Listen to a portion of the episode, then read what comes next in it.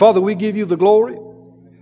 We give you the praise. We're not in a rush to run away from you to do something carnal and natural. We love you. We wait upon you. We know as we do, we'll renew our strength.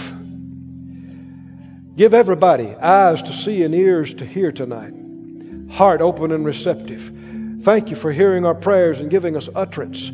Let the anointing come. Teach us, reveal to us, give us answers to questions and direction and help right now. We'll give you all the glory, we give you all the praise. We do honor your word, we do honor your Holy Spirit. And we say, by your grace, we'll not be hearers only but we'll be doers. We know as we do, we'll be blessed. You are faithful to watch over your word and perform it in our lives. We give you the glory and praise in Jesus' name. Amen. Hallelujah. Everybody said out loud, I'm a doer. I'm a doer. I'm a doer of the Word of God. Praise God. You can be seated. And if you would turn with me to two places this evening. And let's pick up on our series that we began two weeks ago. Turn, please, to the third epistle of John. Third epistle of John. And then also Second Corinthians 9. 2 Corinthians 9 after we look at 3rd John, just one chapter in 3rd John. A couple of weeks ago, I had made mention of the fact that I believe I received direction for the church concerning the teaching of the Word for this time right now. And the Lord, among other things, had said to us, He said, I'm growing this church up quickly. Remember that? How many believe that? That bears witness with your spirit? He and he, I mean, it's obvious in so many ways. He is. He's growing us up in every way. First and foremost, spiritually and then naturally. But he, he's growing us up quickly.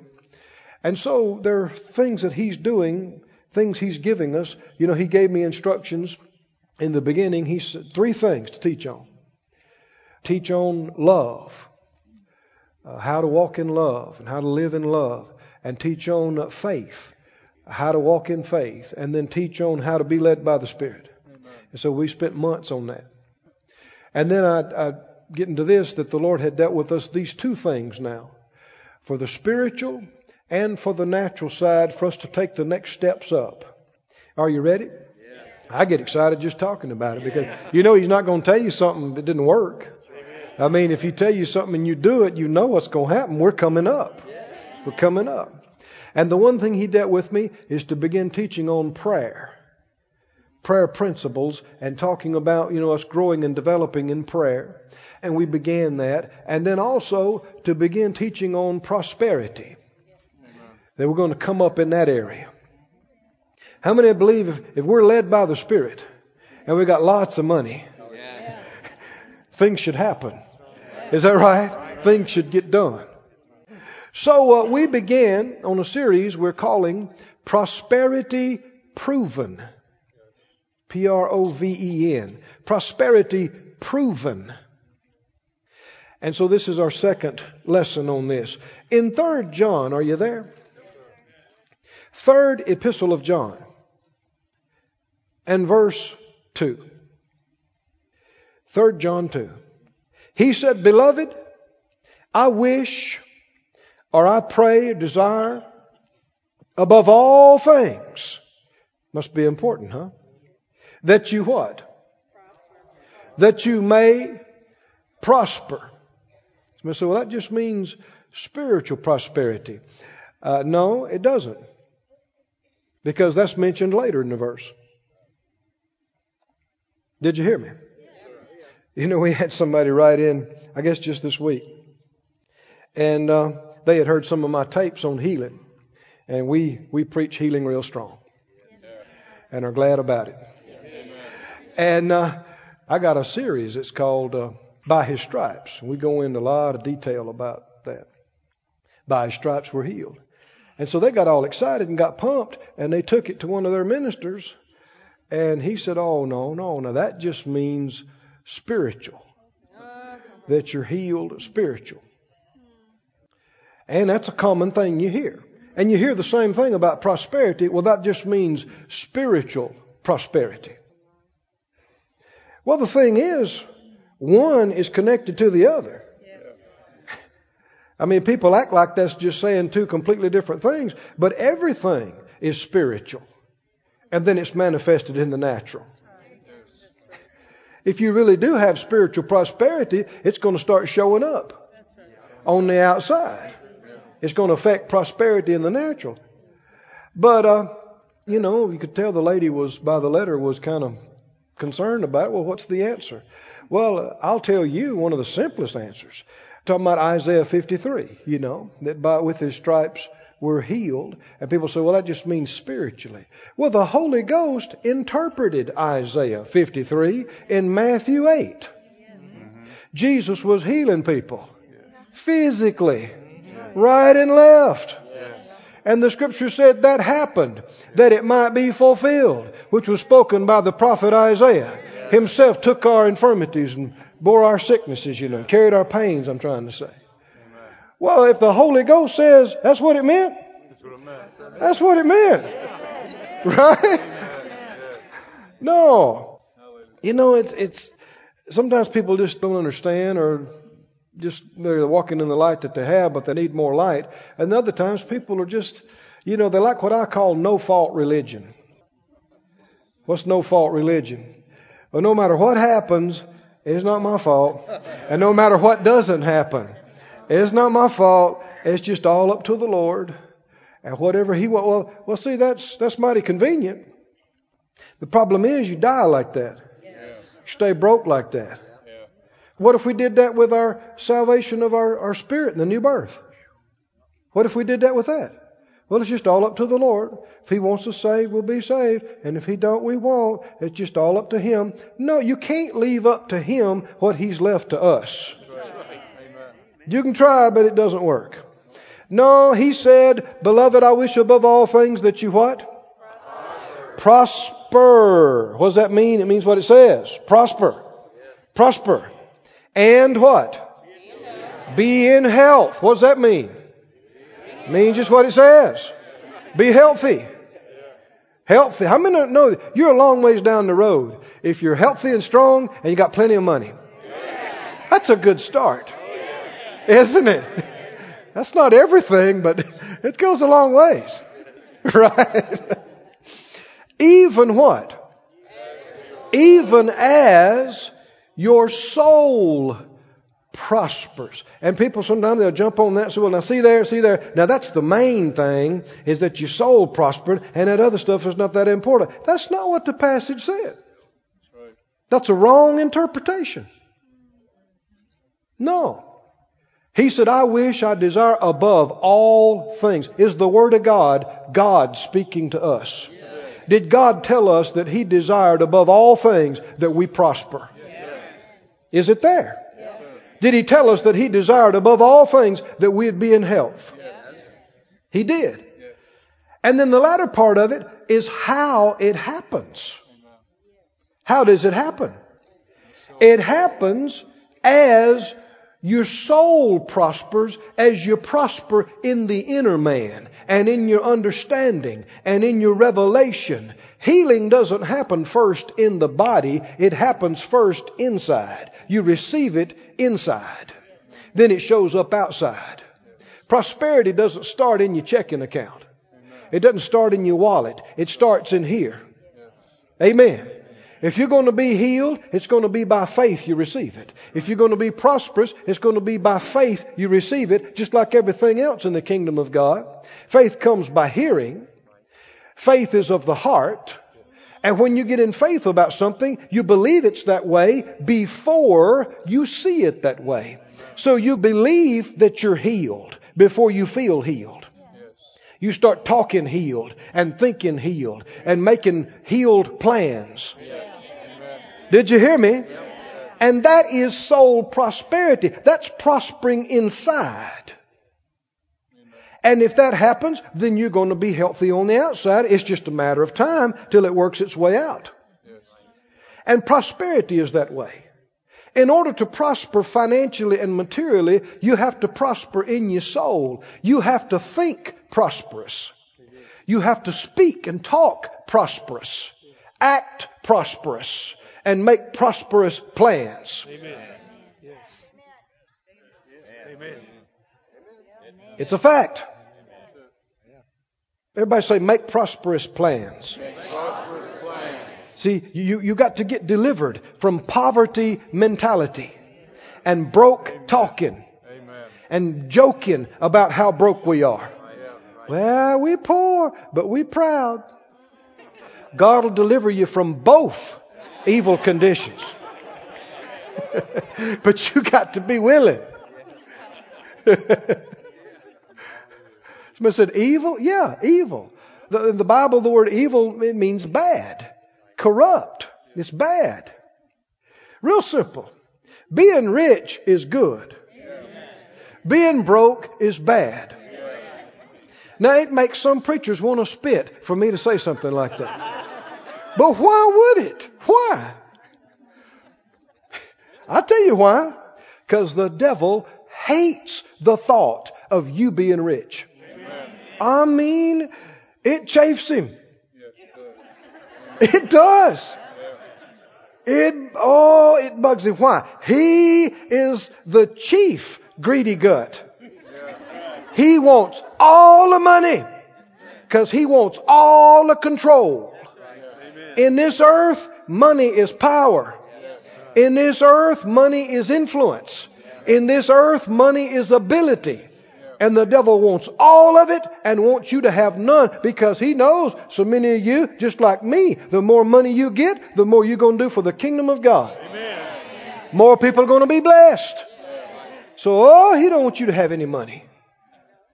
So he's worked for centuries preaching error from the church over the pulpit. So you got whole generations that have passed down this unbelieving doctrine of you're supposed to be broke and oh, you don't want any money, even sing songs. Oh, you don't want any of this old world's goods. I do. I know what to do with it. Huh? Yeah. You can't be a blessing materially until you are blessed materially. You can't give what you don't have.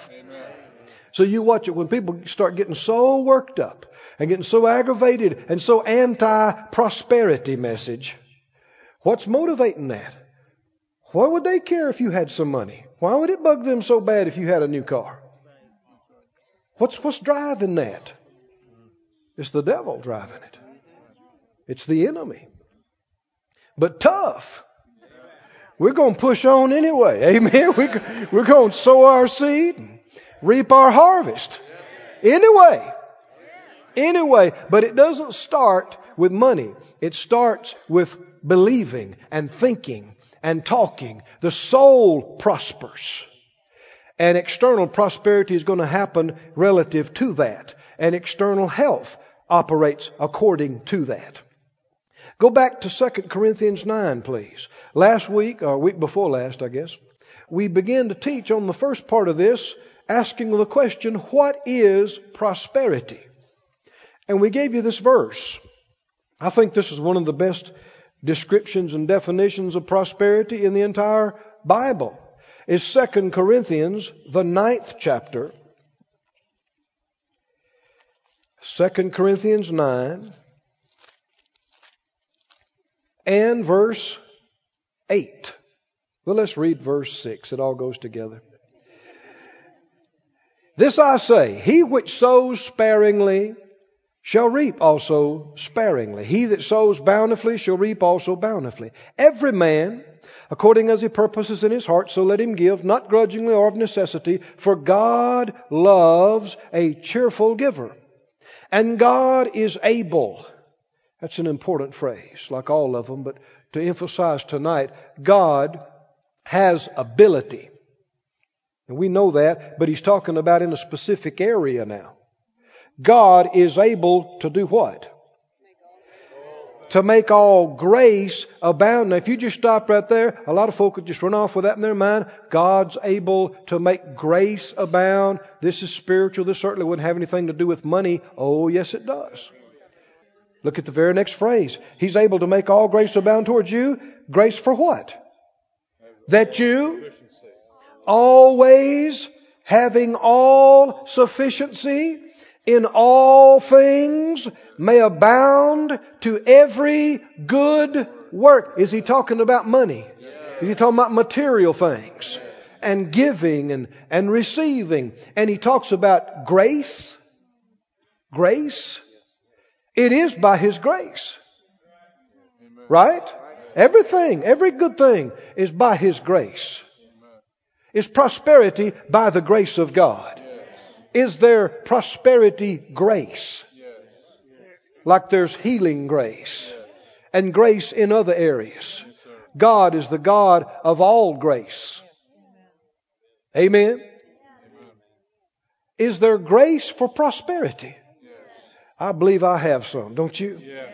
Say it out loud. I'm graced, I'm graced to prosper. to prosper. Say it again. I'm graced I'm graced to prosper. One more time. I'm graced to prosper. Graced. We ought to be graced in every area of our lives. I'm graced to prosper. If you're a business person, you're graced to make money. You can make more money accidentally than some people do on purpose. You ought to be nodding your head. Say, that's right, that's me. Don't go, oh, that ain't me. I seem like I work myself silly. You can't ever make enough money. First thing we got to do is button that lip of yours. Hush.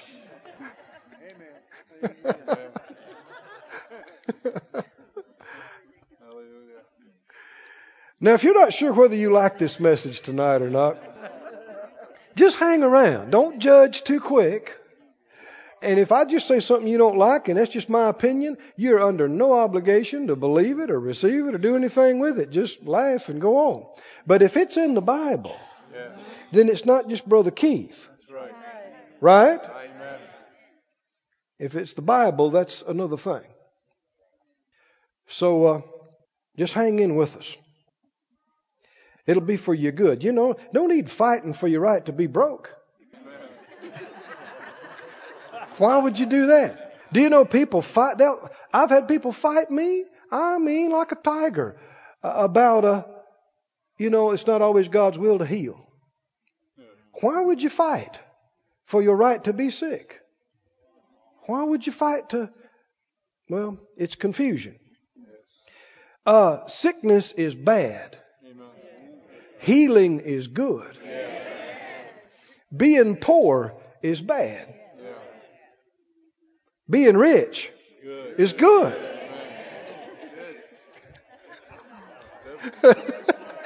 I know that sounds almost too elementary, but it makes church folks mad.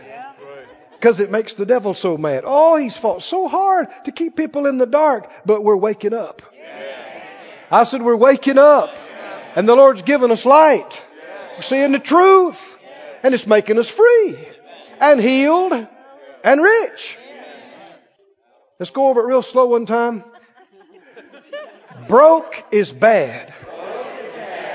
Rich is good. Do you have to backslide and be a heathen when you get a little money? No, you don't. Can you serve God with a lot of money? Yeah. Yeah. I've done it before. I, I have prayed and worshiped God in an old car that leaked and the heater didn't work and you thought your feet would freeze in the wintertime before you got to work. I've, I've praised God in a car like that.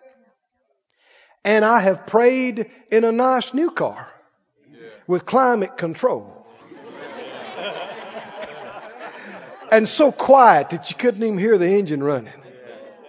I think I I might even pray better. With my feet not cold. Hallelujah. Huh? Amen. Glory to God. I have uh, read my Bible in a little trailer that had no insulation that somebody else wore out before we got it. Furnace didn't work. Heat didn't work. Stove didn't work. Woke up the next morning on a cold day and uh, the toilet bowl is a solid block of ice. That's how cold it got in there. Man, I knew it got cold last night. Whew, no wonder I was cold. And I read my Bible and I listened to tapes in that little trailer. But I read my Bible in a nice house now. Climate control. You just put, you know, digits on the wall. 72. Yeah. Humidity, certain percent. Yeah, yeah. I think I can pray at least as good. Maybe better. Amen? You do not have to go crazy because you get a little money. You can be a bigger blessing if your heart's right. So say it one more time. Broke is bad. Broke is bad. Rich is good. Rich is good. Yeah. The definition of prosperity that we're giving you, 2 Corinthians 9 8. God is able to make all grace abound toward you. It's His blessing, it's His grace. So that you get to the place where you always, that's not part of the time, all, every week, every month. Is that right? Not a bad month. You come short. Every month, you have all sufficiency in all things. And you have more than that. So you can abound to every good work. Is that possible? Is it the will of God? That's prosperity. It's not a dollar amount. Somebody say, well, you know, you know, if you had a million dollars, you'd be rich. Not if you need three. It's all relative to what the Lord has you doing. But what is prosperity? It's always having everything you need in every area with excess to give to every place the Lord shows you. This is the will of God. Anything less than that is not the perfect will of God. If you're not there, don't give up. Don't quit. Say, I'm after it. I'm going to stay with it till I see it in my life. Hallelujah. Glory, glory, glory. Well, go with me this evening to uh, the book of uh, Genesis, the 17th chapter. I got so many good things here, but we can't do them all in one night. What's the title of our series? Prosperity Proven. Not my idea, some other man or woman's idea that prosperity is the will of God. The first step in having faith for prosperity is getting rooted and grounded in the will of God. Don't presume that you've already got that and you've arrived. I don't care if you think tonight, well, Brother Keith, I'm convinced. I'm already convinced. Not like you're going to be. Amen. You're going to be more persuaded. Hallelujah. Did you hear me? You're going to be more established in it. Knowing that you know you can't be too sure about the will of God. Did you hear me? There's no such thing as being too persuaded, too confident in the will of God. No. And that is the huge problem. For people, you know, they hear a message, they think, well, well that sounds good, but you know, I, I just don't know. What does that mean? They're not persuaded that it's God's will for them to prosper. You know, that might be all right for them, it might be all right for y'all, but you know, I, I just don't know. I, well, you cannot have faith until you're established in the will of God. Impossible. You can't, you know, as long as you're questioning whether it's God's will to heal you or not, you cannot have faith to be healed. Impossible. Be just like this. What if you're questioning whether it's God's will to save you or not? Could you be saved? Could you have faith? You, No. you couldn't. First thing is you got to become convinced He wants me saved. He paid the price for me. Right? Well, He also paid the price for our healing. He also paid the price for our prosperity. He also paid the price for our protection. And the list goes on and on. When you say, I'm saved, you said a mouthful. I mean, you look up the word saved in the Bible, look up the word salvation. It's a big word. It covers a lot of ground. Saved. It includes the idea of preservation and protection and healing and wholeness and soundness and prosperity and cleansing, forgiveness. Everybody said out loud, I'm saved. I mean, think about what comes after saved. I'm saved from what? It's a big list. Not just saved from hell, thank God, but it's bigger than it, it goes. The list goes on and on. What are you saved from? If it's evil, if it's bad, I'm saved from it. Because when Jesus said it is finished, He did the whole thing. When He's raised from the dead and sat down at the right hand of Majesty on high, He has covered it all. We're redeemed, spirit and soul and body. We're redeemed. Redeemed. Saved. So we're asking and answering that question about prosperity proven. Is it in the Bible? Is it really in the Bible? Can you prove it? That's what we've begun. We've begun. We've already showed you some things. A definition of prosperity we just read to you. We read it right out of the New Testament. I desire above all things that you prosper. How do you know it's God's will for you to prosper? He told me so. Right? The Word of God's God talking to me. He told me so.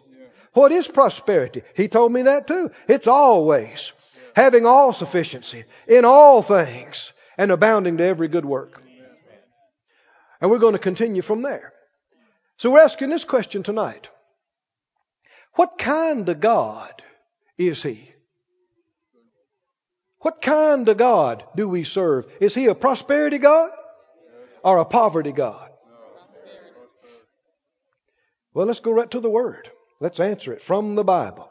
Is He a prosperity God? Is He a God that likes being rich? Or a God that likes being broke and poor? Uh, is He a God that likes His people to be rich? Or is He a God that it pleases Him for some of them to be broke? Now, in order for something to be scriptural, what should you have? See, there's a whole lot of people say, well, now, Brother Keith, it's just not God's will for everybody to be rich. That's just not the will of God. Okay, you believe that. Where's the scripture? Show me the scripture. Not okay, well, that's just what I believe. Well, I got a right to my beliefs. No, you don't. no, you don't. Well, you got a right to yours, and I got a no. I don't have a right to believe anything I want to. You don't have a right to believe. If Jesus is our Lord, then we are committed to believing what He said, not just believing anything you decide to believe. Right? So, what kind of God do we serve? Well, let's look and see. Genesis 17. What kind of God did uh, Abraham know? If you could just buzz up to heaven tonight and come around the corner and there's Abraham, because he's there. We're going to see him one day. Meet him. Won't that be great?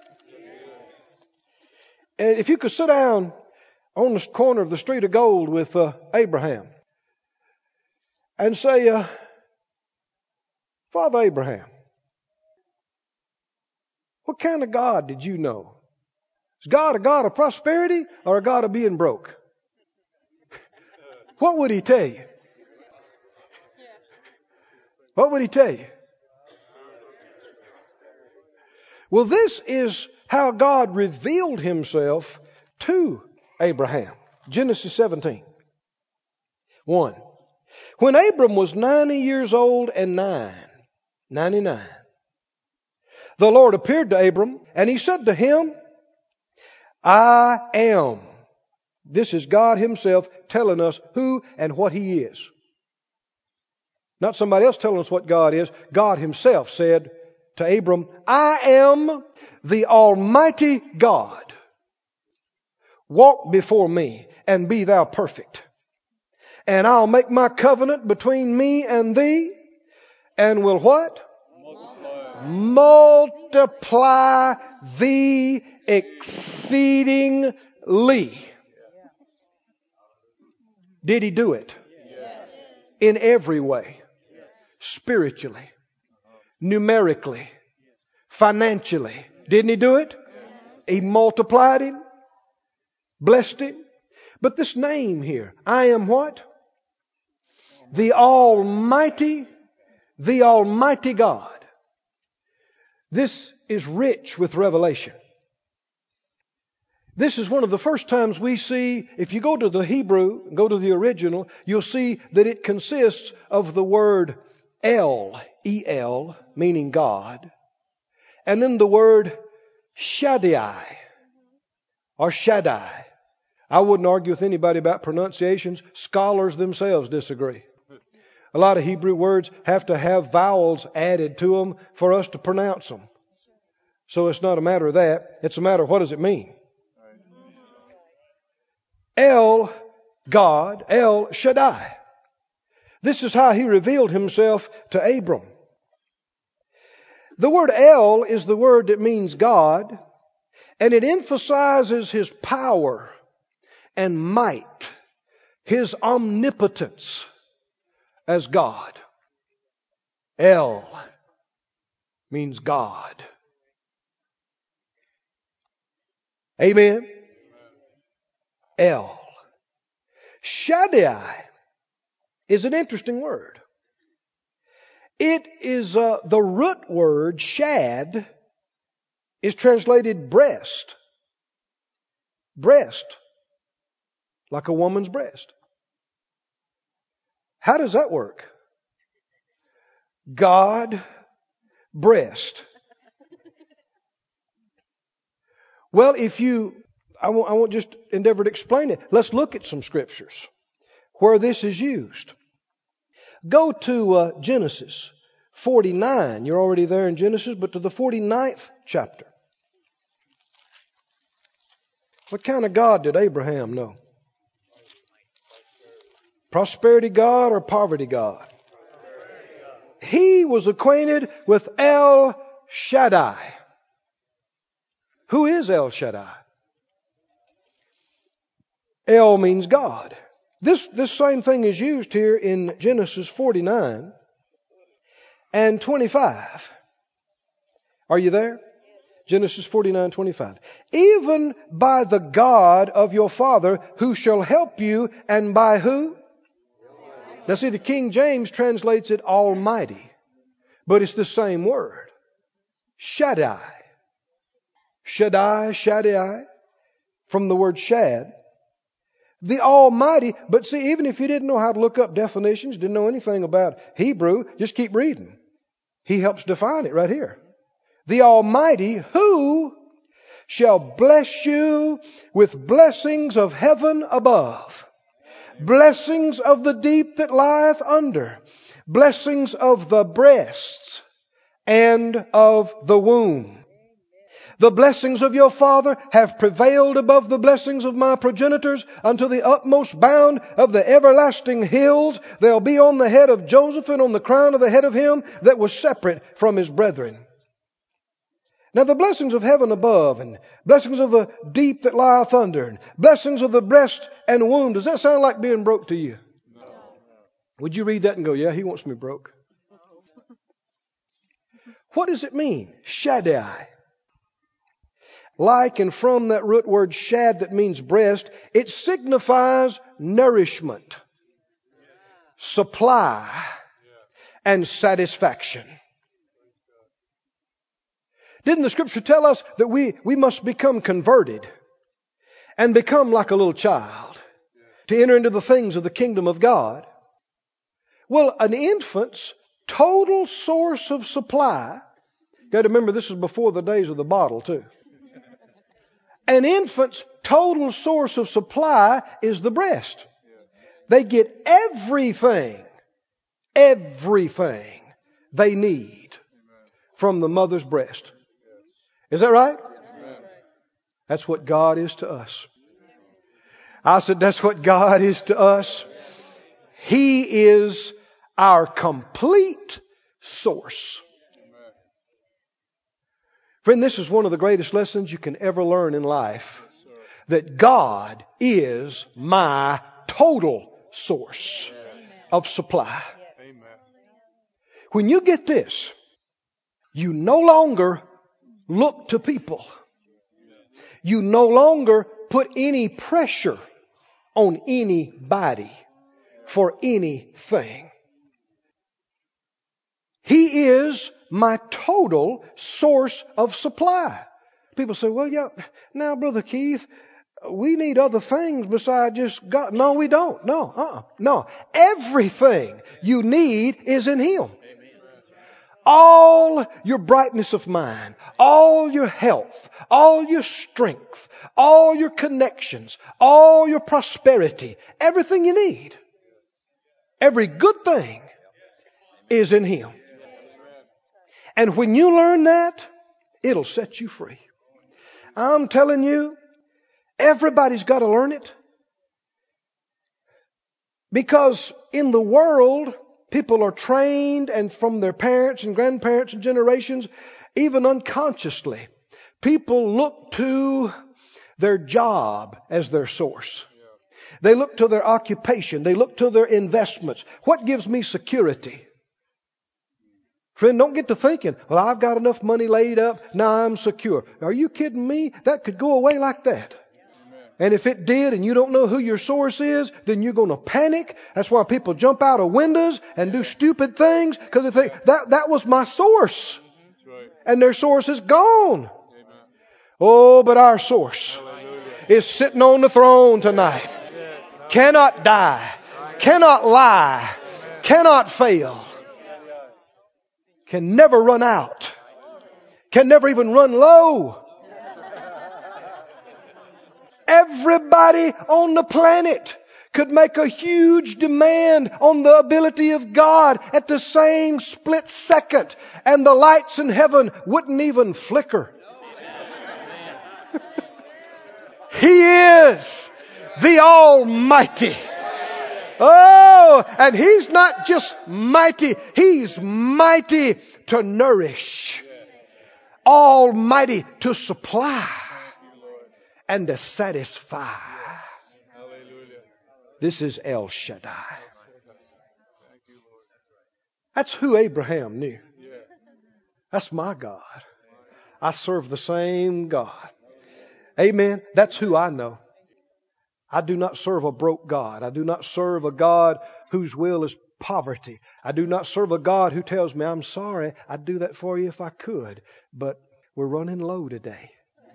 There's been a lot of demands from other countries and things, and I'm just going to have to put you on the list. Is he or is he not? El Shaddai. Yes. Yes. The all sufficient, Yes. Almighty nourisher. I like it. Boy, when you know that, when you're fully persuaded of that, it liberates you. It takes away fear. I, I, I assure you, I wouldn't stand here and lie before you. I have never lost one night of sleep about the finances of this church. Not a one. I don't even remember the last time I thought about it very hard. Did you hear me? Why? Because I am not my source. You are not my source. No human on this planet, no economic, no, no government, nobody but God, and He is there. And He's not going anywhere. And if I obey Him, and I trust Him and rest on Him, the needs will be met. Every time and with excess. Right? Who's your source? Same God, same God, same God. Now, now listen. This is the telltale thing. This is the test. When something comes up, a need, where do you look? What do you look to to meet that need? And that reveals to you who and what your source is. Need comes up and you think, I got to work harder. I got to work more. And that's the first thing you think of, and that's the main thing you stay on, then your job is your source. Are you with me? And that is the case with so many people. Their job is their source. That's what they look to. For everything they need, they look to that job to provide it. Preachers look to the congregations to provide for the church. Traveling ministers look to the churches they go to. That's where it's coming from. And if it doesn't come, then people get upset and they start putting pressure on people. Why aren't y'all giving? Why don't you give? You better give. What does that show? That means I think you are the source. And if you come put pressure on me, Brother Keith, You've gotta help me. You got, the church has gotta help us. Really? No. The church is not your source. The church is not my source. Who is our source? El Shaddai. Oh boy, that just takes the pressure off of everybody. You don't put pressure on me. I don't put pressure on you. Something comes up, we know where to look. Same place we looked last time. Right? the Almighty. Oh, I tell you what, I could just keep saying these same things over and over again tonight. It just, I love to think about it and hear it. Hallelujah. El Shaddai means the one who is mighty to nourish and supply and satisfy. Like the breast to the infant, that's that infant's total source of supply. Everything that baby needs comes through the mother's breast. God is that to us.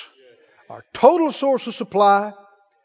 That's why, you know, if you notice, I have you say that virtually every offering.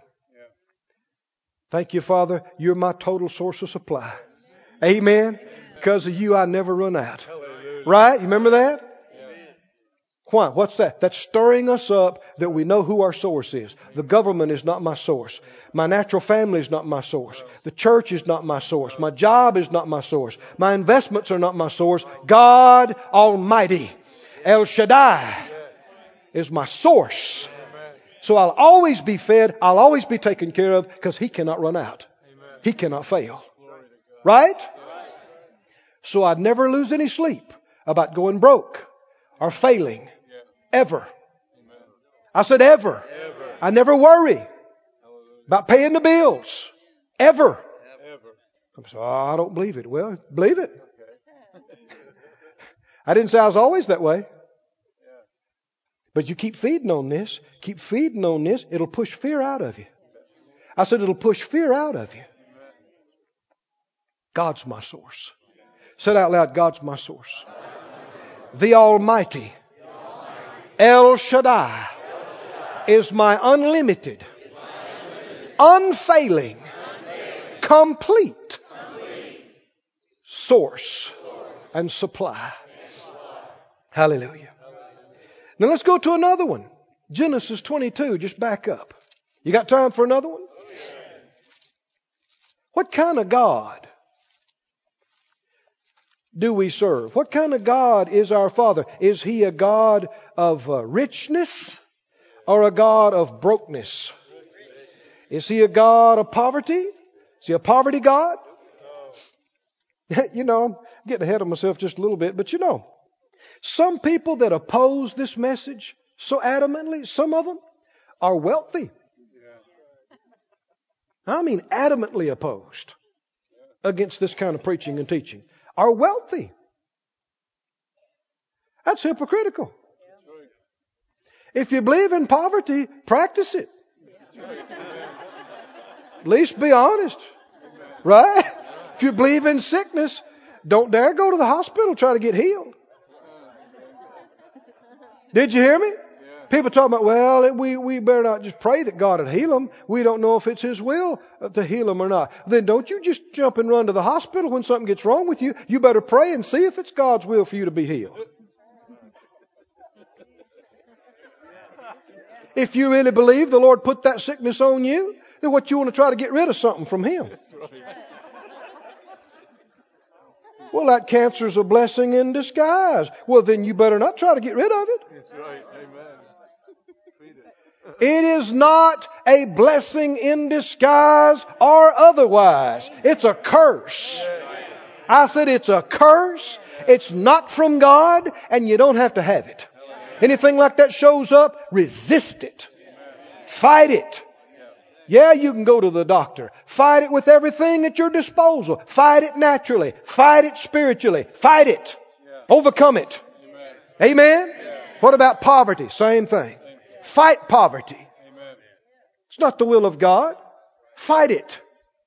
Amen? Amen. Sometimes you're battling against generations of entrenched unbelief passed down through your family of poverty mentality. And, and you may not just think right after three days, but friend, if you'll stay after it, just stay after it. Just keep pumping the word in. Keep pump, not people's opinions and theories, the word. Just keep pumping it in, pumping it in, pump it. Faith will come. Amen. Amen? And you'll rise above it. Hallelujah. And some of these things in, in material prosperity, you don't see it all in a week or a month, but if you just stay after it, just stay after it, stay after it. I can tell you from experience, it gets better and better. I'm so glad I didn't quit after 10 years. Boy, what I'd have missed. I'm so glad I didn't quit after 15 or 20. Man, I mean, you know, when you get to the 20 mark or so, boy, it really starts getting good then. Don't quit. Amen. I said, don't quit. Sad. People try tithing for a month. I said, well, I tried that tithing business and it didn't work. No, no. Like the Bible says in the Psalms, until Joseph's word came, the word of the Lord tried him. No, the, you, you don't try the word and see if it works or not. It tries you. Yes. Everybody say, I'm staying with it. I'm staying with it. I'm staying with it. It is the will of God for me to prosper. And I'm staying with it. Amen. Stay with it. I'm talking about year after year after year. If you're a visitor, don't mean you have to be here, or if God leads you from here somewhere else, just stay with the Word. Stay with that. And you will increase. And you'll be made a blessing. Genesis 22, are you there? Here is another major way that God revealed Himself to Abraham through one of these compound redemptive names that tells so much about who He is, what He is, His character, His will, His way. It's when God told Abram, Abraham rather, to take Isaac, his only son that he loved, up on the mountain and offer him up as a sacrifice to the Lord. The most precious thing in his life without question. And boy, you can see why God picked this man to be in covenant with, couldn't you? Oh. Because, I mean, he didn't wait a day. Very next morning, he gets up, heads to the mountain. Because, see, he and God's in covenant. Back years before, God had revealed himself. And you remember that they, they sacrificed the animal and put the parts, and God came and met him in, in, in that holy place. And basically what was happening is God committed himself to Abraham and basically said, you know, what I am and what I have is yours. And, and Abraham said, and what I am and what I have is yours. Covenant. In covenant with each other. Thank you, Lord. God had made him rich. Yeah. God had given him a son in his old age. A miracle of miracles. One day God and Abraham's talking and he said, Abraham, you and me in covenant. He said, yes, sir. God said, everything I have is available to you. He said, thank you, Lord. You've made me rich. He said, everything you have is mine. He said, yes, anything. Anything I got, everything I got is yours. He said, good. He said, I want Isaac. He said, Isaac. He said, yeah, I want you to bring him to a place I'm going to show you and give him to me as a sacrifice. You, you want Isaac, Lord. He said, yep, I want Isaac. You know, there are times in life when God will ask you for your Isaac. What is your Isaac? It's the most precious thing to you. Old friend, when he does, don't blink an eye. Because he wouldn't even ask such a thing unless he believes you are somebody he can take into the heavenlies with his blessing. I don't imagine Abraham slept much that night. First thing in the morning. No delay. Tells you what kind of man he is. First thing in the morning. He got up, told the boy, get the wood, get the fire, let's go. They went to the mountain. He told the servants, now here's faith talking. He said, y'all stay here. Me and the boy will be back. Yeah. Somebody said, well, he just, you know, believed he's going to die. No. He believed, see, this is covenant. Does this sound familiar? Offering your only begotten son? Does that sound familiar? He believed for the resurrection as God's covenant partner. Hebrews says that he accounted that God was able to raise him from the dead. Remember that in Hebrews 11? He got to thinking. I imagine he laid awake all night. and he thought, why would God ask me for this? Why would God? And finally he began to think, now God told me that in Isaac my seed was going to be He's already said that all of this seed, like the stars in the heaven and sand on the seashore, is going to come through Isaac. He mentioned him by name. He called him. So he can't die and not have any children. Before the night was over, he had come to this conclusion. I reckon God will just have to raise him from the dead. And he had that kind of faith. So that he turned and told those guys, you stay here, me and the boy will be back. Amen. Somebody said, well, then he didn't fully intend to kill him. He fully intended to kill him. Dead. But he believed God could and would raise that boy from the dead, even from the ashes. He believed God could do it, and he believed, not hope that he might, he believed he would. Can you see why he's in the book? Can you see? Whoo! He believed for the resurrection. Now, you know, without teaching on all this, fast forward to Jesus. God gave His only begotten Son, offered Him up as the sacrifice for mankind to death, and raised Him from the dead. No devil, no demon can ever question it. No host in hell can ever challenge it. Why? God's covenant man did the same for him. Amen. Amen. God had every legal right to do it for man. And he has. Oh, glory to God. But in the middle of this, God revealed himself through one of his names. Verse 7, are you there? 22 7, Genesis 22 7. Isaac spoke to Abraham his father, and he said, My father? He said, Here I am, son. He said, Look, we got fire and we got wood, but I don't see the sacrifice. Where is the lamb? I'm thinking by this time he's figuring something is up. He's trying to figure this thing out because this has never happened like this before. And Abraham said, here's faith talking. My son, God will provide himself a lamb for a burnt offering. So they went both of them together. How many understand that is strong faith concerning all of your needs? Concerning for you to say, God will provide. No matter what comes up, you don't have a clue where it could come from or how it could come. You just say, God will provide. Amen. Might we hope so? No, no, will. God will provide. Would it be all right for you to quote a scripture? Everybody said out loud, God, God will, will provide. provide. He will. And they went on up and he put the boy on the altar. He stretched out his knife. Right before he thrust it down, the angel of the Lord called to him out of heaven. How many know sometimes God will let things go to the wire? Huh? I mean, I don't know how close he was, but this is, he's going to, he's got the knife raised. And he's not playing. How many understand? Somebody said, I wish he wasn't that way. No need wishing it. He's that way. And he's right. There are times he'll let you get all the way down to the Red Sea.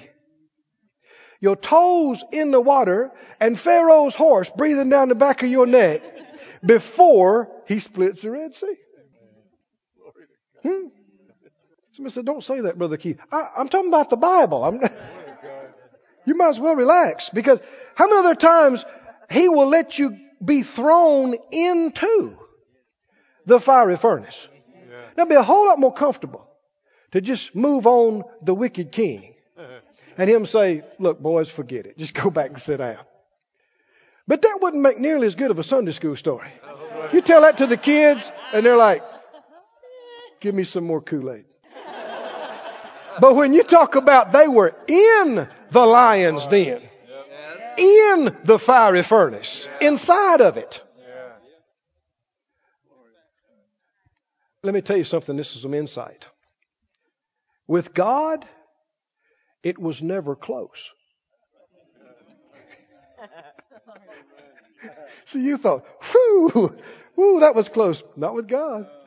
He, he already knew what was going to happen. He knew exactly when to do it. It was never close to him. Somebody said, I wish he would tell me. No, he's not. Because he lacks faith.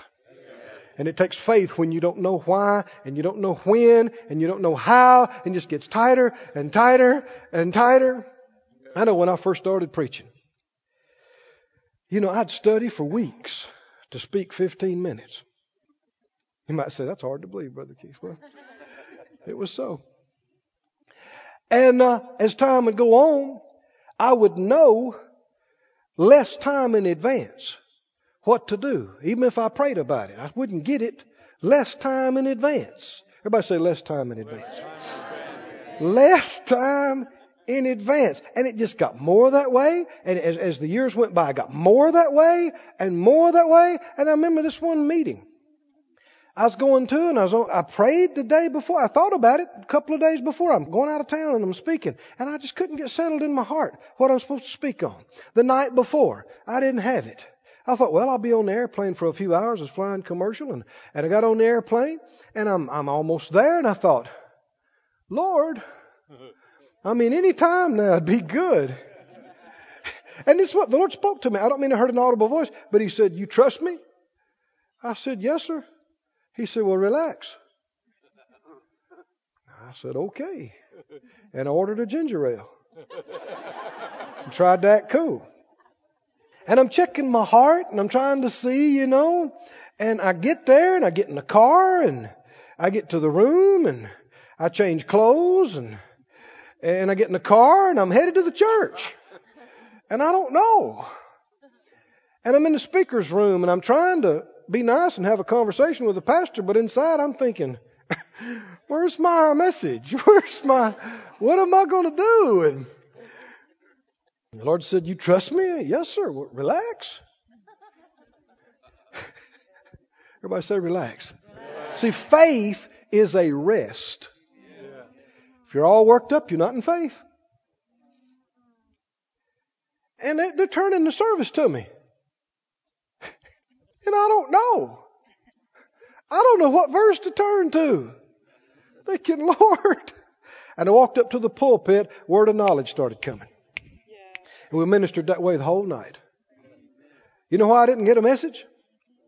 I didn't need a message. didn't need one. I said, why did he tell you? He didn't want to. If I trust him, I'm not going to get worked up. Everybody said out loud, the money will be there. Money will be there. We'll have more than enough. We'll have more than enough. Just breathe a sigh of relief now. Go. Some folk really needed that, man. Say, say, say it out loud. It's going to be all right. Amen. Everything's going to be all right. Say this out loud. Everything, Everything is working out, is working out for my good, for my good and God's glory. and God's glory. Everything.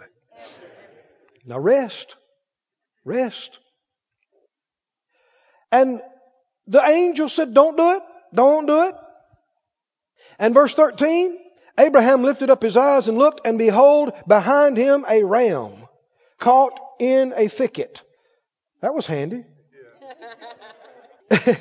By his horns, and Abraham just went and took the ram and offered him up for a burnt offering in the stead of his son. Convenient. And Abraham called the name of that place Revelation. How, how, many believe some powerful things are happening in this man's heart right now? I mean, his son, he's not going to have to go through this thing any further, and his son's alive, and they got a offering here to give to the Lord, and this came up in his heart. And he said, the name of this place is Jehovah Jireh.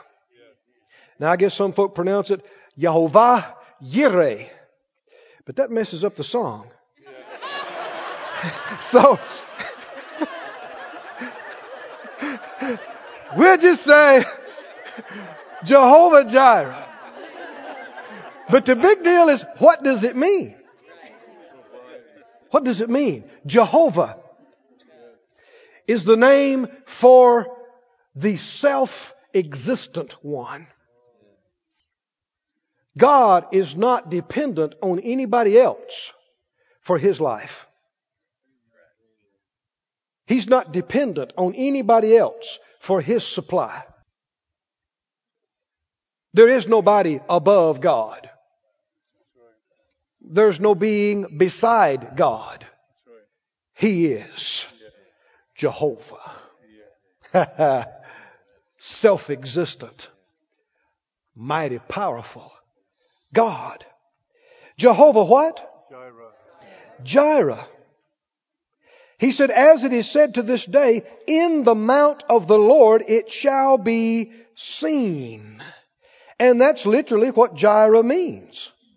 It means to see. Smith said, I thought it means provide. Well, hold on. Some translations have it that way. How many of you have provide in there? Yeah, see a lot, lot of hands. And that's good too. That's appropriate.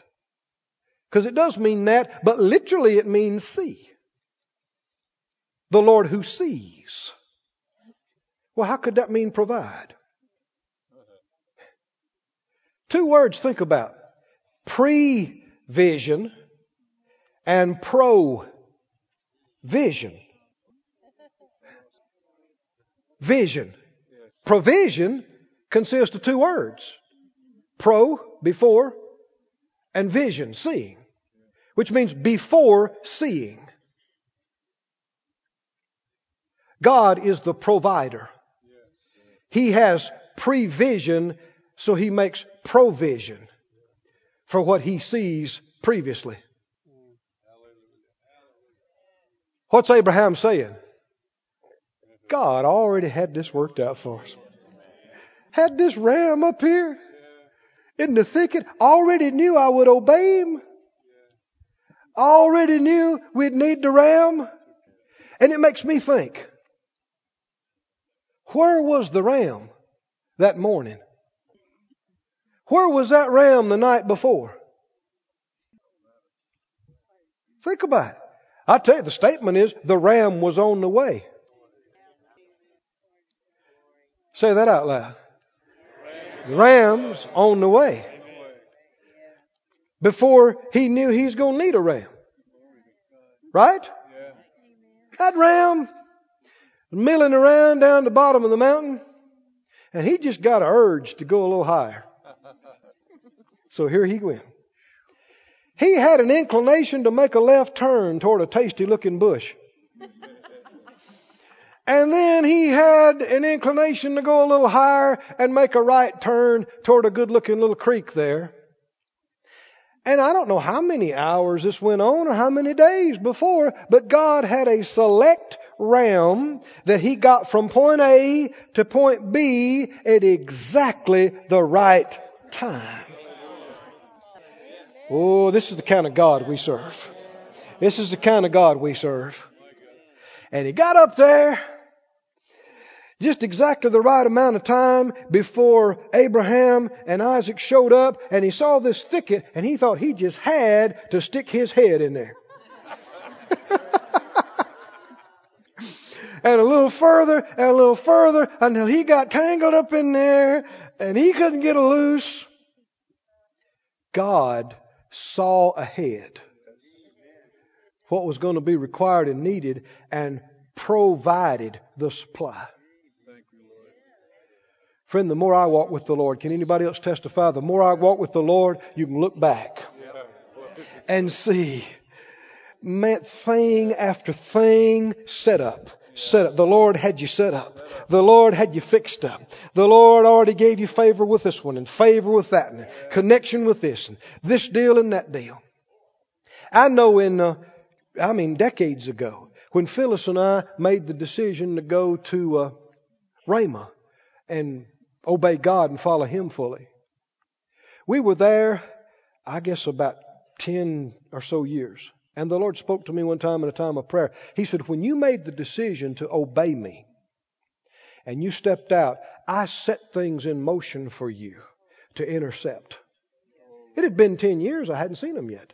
He said, Stay on course and you'll soon begin to see some of them. And God gave us a wonderful house in Tulsa. I mean, nice. Marble, uh, swimming pool, tennis court. Nice. And I mean, people couldn't believe what we got it for. Literally, they'd shake their head and go, You're joking?" I said, "No." I mean, God just handed it to us. Just hand. You know when they started building that place? Same year. We stepped out to obey God. Glory to God. Yeah. Ooh. I'm going to tell you something. I hadn't really thought about this. The same year, we sowed some seed that the Lord directed us to sow and claim a hundredfold and a huge harvest. Both this place and our house began to be built. I hadn't even seen that till right now. Both of them were built same year. Our personal house and this church and this facility. And it was in that year that the Lord dealt with us so this big. We, it took all the faith we had. We cleaned out our accounts. 96. Glory to God. Everybody say glory to God. What about our future? Does God see ahead? Does He know what's coming up? Does He know what you're going to need next year? Year after that? Is He ever caught by surprise? Is ever shocked and go, Oh, Gabriel, they, they going to need $10,000. Boys, get over here. What can we do? We, Never has happened, never will. He's never surprised. So no need in you running in there going, God, God, I gotta have X amount of money. He already knew. He already knew. Amen. And he already, already got it set up. Hallelujah. The ram is on the way. Amen. To. He's headed towards you. Just keep believing God. Like Abraham, you gotta go all the way. Yeah. Right? Yeah. What if he got halfway up the mountain and said, I can't do this. I, I can't. He'd have never saw that ram. Because the ram was up there. Yeah. Right? If you don't follow God all the way, then you don't intercept those blessings. You don't intercept them unless you're on His path. Jehovah Jireh. The Lord who provides. Means the Lord who sees ahead, knows the need ahead of time, and provides the supply. Has it in place by the time you get there. That's the kind of God Abraham knew. That's the kind of God we serve. That's not a God of lack and deficiency and, and, poverty. That is a God of abundance. God El Shaddai. God the mighty nourisher and supplier. God who sees ahead, has it all figured out and all worked out, all orchestrated. Hallelujah. Hallelujah. Glory to God. Glory to God. This ministry has been brought to you today free of charge by the partners of Moore Life Ministries and Faith Life Church. If you would like to help send this word to others at no charge, you can become a word sender today. For more information, visit our website at moorelife.org.